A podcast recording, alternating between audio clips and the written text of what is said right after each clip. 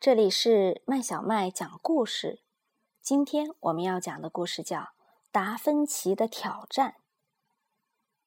这是法国的热莱尔德斯特尔创作的，由中国大百科全书出版社出版，是阿基米德儿童科普绘本中间的一本。达芬奇小的时候，班上有个叫古拉夫的同学，经常嘲笑他。结果，达芬奇就随手画下了古拉夫的样子。全班同学都能欣赏到古拉夫那傻头傻脑的样子。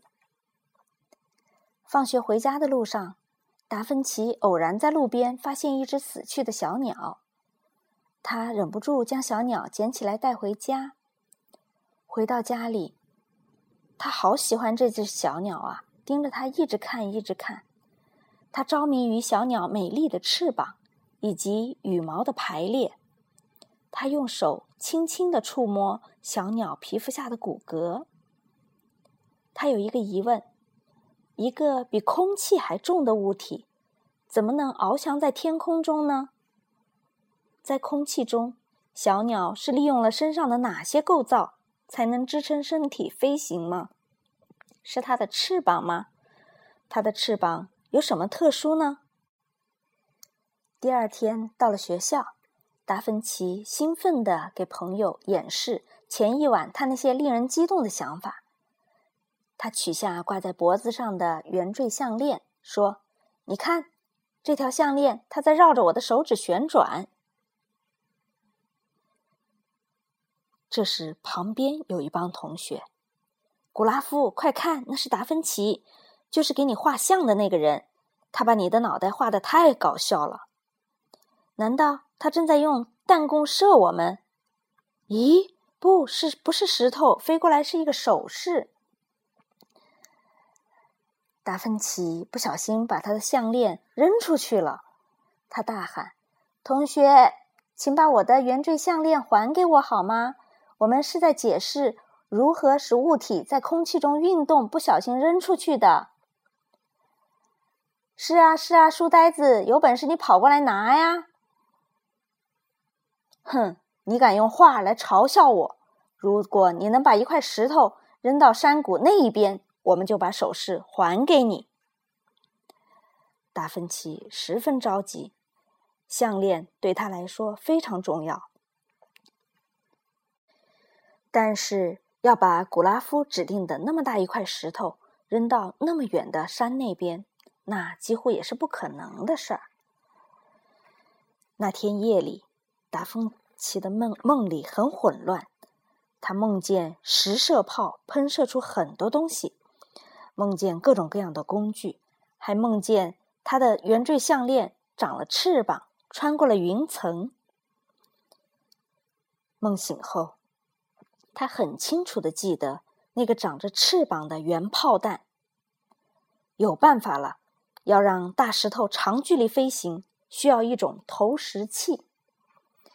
达芬奇准备将一棵大树作为他的投石器，但是如何把石头固定在树上呢？又如何让树弯曲呢？古拉夫他们则在想：看样子达芬奇很在乎这条项链。如果我们把他的项链和石头一起扔出去，他一定会去寻找它，那么短时间内他就会从我们眼前消失了。达芬奇全神贯注于他的装置，以至于没有发现古拉夫他们在石头上做了手脚。达芬奇的投石器设计的十分完美，系在树上的绳子紧紧绕在插在地上的柱子里，拉紧绳子使树弯曲。然后猛地松开绳子，那块石头就向着山谷那一边飞去了。突然间，一个小降落伞打开了，那块石头开始缓慢的降落。达芬奇惊奇的发现，项链被绑在了石头上。哈哈，是你自己把项链投到了那么远的地方。坏心眼儿的古拉夫恶声恶气地说：“现在让我们看看你的脚力是不是跟你的脑袋一样好使呢？幸亏降落伞减慢了石头下落的速度，达芬奇才能确定被发射出去的石头和项链落下的位置。你是在在找这个吗？森林里面有个男孩说：“是的，我就是在找这条项链。你们和古拉夫是一伙的吗？”我们不是一伙的，古拉夫强占了我们在河边的小屋，现在还向我们扔石头。如果你们把项链还给我，我发誓可以让你们重新拥有小屋。达芬奇和小伙伴来到了河边，他们说的小屋位于山脚，看起来非常牢固。古拉夫和他的同伙们正在那里烤香肠玩。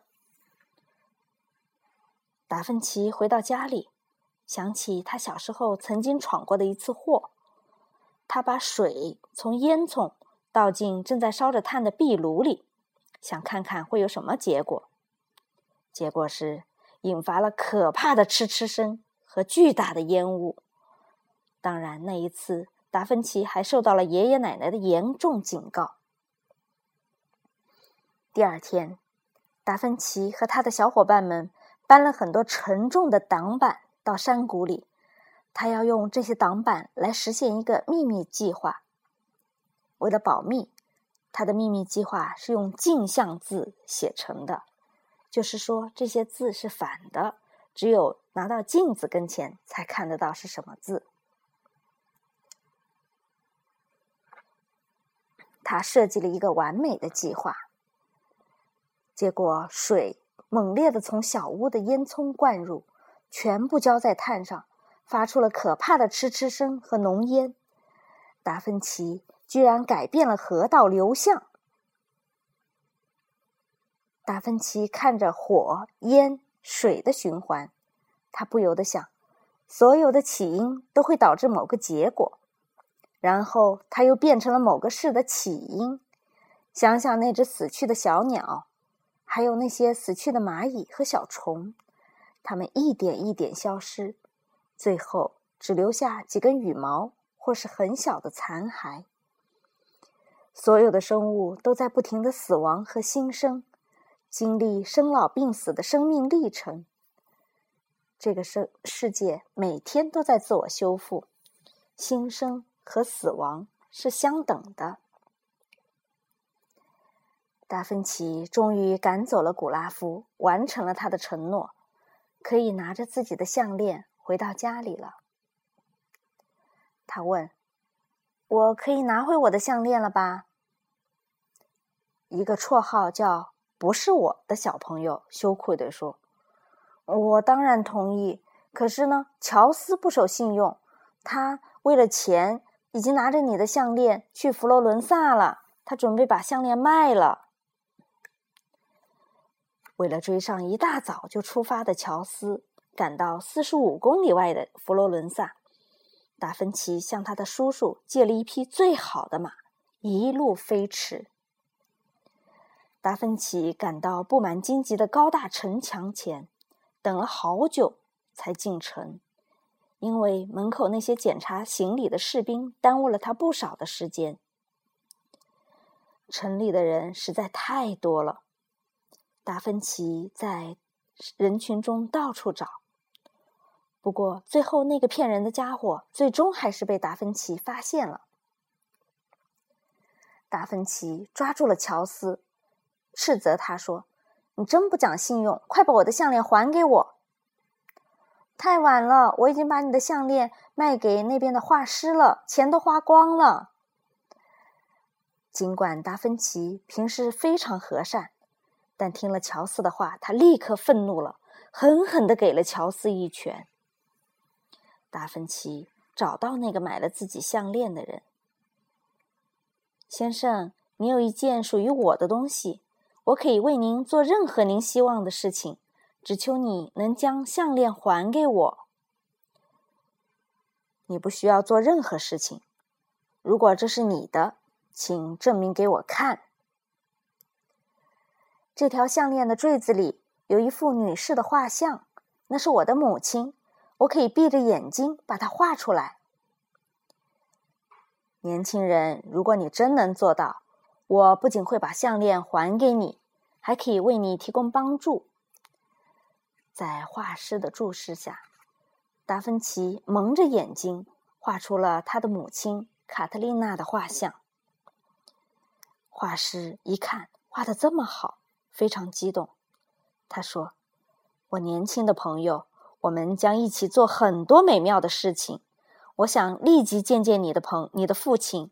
我要说服他，让你在我的画室里进行系统的学习。几年以后，达芬奇在韦罗基奥画师的画上画了一个栩栩如生的天使。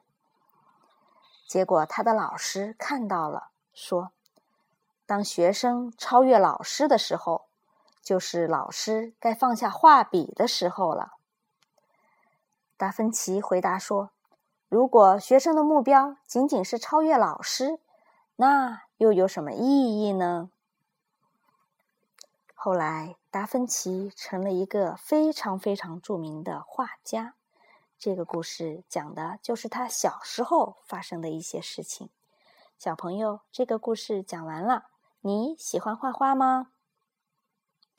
遇到事情的时候，你会开动脑筋想办法吗？